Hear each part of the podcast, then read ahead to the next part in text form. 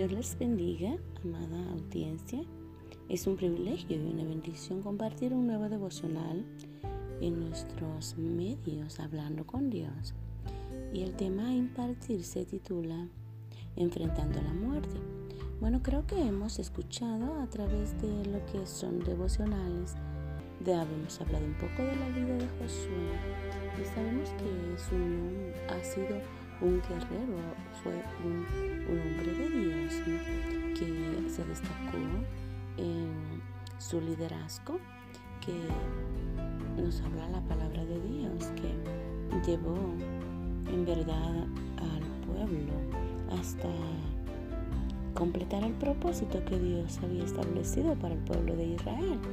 Así de que creo que todo ser humano desde un principio tiene pruebas, procesos, porque también el pueblo de Israel vivió el proceso del desierto, pero sabe que creo que dice la palabra del Señor que todo obra para bien, y todo lo que Dios le da a cada ser humano está escrito en la agenda de Dios para que sea cumplido a través de los procesos y cumplido a través del propósito que Dios lo establece.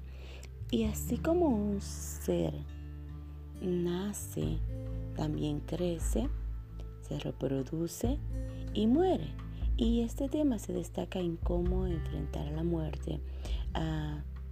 Dice la palabra de Dios en su capítulo 24, versículo 29. Después de estas cosas murió Josué, hijo de Nun, siervo de Jehová, siendo de 110 años, y le sepultaron en su heredad en Tin Natsera, que está en el monte de Efraín, al norte del monte de Caz. Creo que nos sorprende este tema, y creo que al ser humano solo la palabra muerte o algo, otras personas solo en pensarlo les da pavor, les da temor, y creo que ningún ser humano está preparado para la muerte. Pero a través de este tema yo quiero invitarte también a que nos preparemos día con día aún para la muerte. Y hablamos de que nadie está preparado para ello, pero podemos hablar de este tema, a cómo enfrentar la muerte. Como un cristiano, como hijos de Dios, nosotros sabemos que no tenemos que tener temor a la muerte, porque sabemos que nosotros, dice la palabra del Señor, que si vivimos o morimos es para Cristo. Y sea que vivamos o que muramos, pues sabemos que si morimos, la palabra morir para el cristiano le es ganancia. Y también no solo le es ganancia, sino que habla la palabra del Señor de que un cristiano no muere, sino que duerme. Y duerme para ser levantado primeramente en el día que Jesús venga a través de la segunda venida de Cristo. Dice que todos los que muertos en Cristo resucitarán primero. Y los vivos, los que hayamos quedado, dice, seremos levantados para ir a gozarnos en verdad con nuestro Dios. Y yo creo que hay un gozo eterno en el corazón del cristiano. Y ese gozo eterno no solo tenemos que estarlo guardando para cuando estemos con Cristo, sino que tenemos que gozarnos también en la tierra, tener el gozo de Dios, no perderlo por nada del mundo, y saber día con día ser positivos. Que si Dios en algún momento te sorprende con el proceso de la muerte, estemos preparados. ¿Y sabe para qué?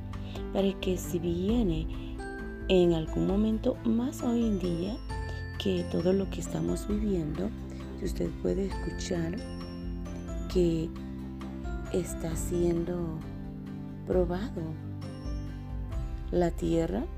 Y creo que el Señor Jesús, a través de todo este proceso que está pasando la tierra, nos está hablando a través de las aguas, a través del fuego, y esas son señales para la venida de Cristo. Esas son señales que ya está viviendo el mundo. Y dice la palabra del Señor que hay uno que dio su vida en la cruz del Calvario por el mundo entero. Así que mi hermano, mi amigo, este tema no es para miedo, sino que es para prepararnos. ¿Y por qué para prepararnos? Porque sabemos que hay dos lugares a donde va el alma del ser humano. Y sabes que de este tema muy poco se habla, pero está el infierno y también está la morada de Dios, el cielo.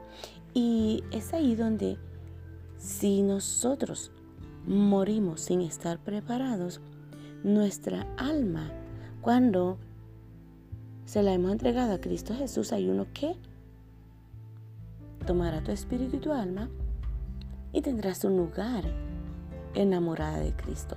Pero si tú no has entregado el corazón a Cristo, no es meterte en miedo, pero sabemos que también hay uno que tomará tu alma y tu espíritu, pero también no lo llevará a un descanso eterno, lo llevará a un eterno tormento.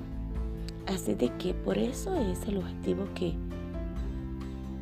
a través de esta palabra Dios quiere hablarnos, que estemos preparados en todo momento, para que si el día de mañana nosotros entregamos cuentas con Cristo Jesús, sabemos que Él nos dirá: hijo mío, en lo poco me fuiste fiel, pero en lo mucho te pondré, entra al gozo de tu Señor. Y yo te invito a eso, a que hay un gozo eterno y hay un descanso en la morada de Dios para el día que nosotros entreguemos cuentas a Cristo Jesús.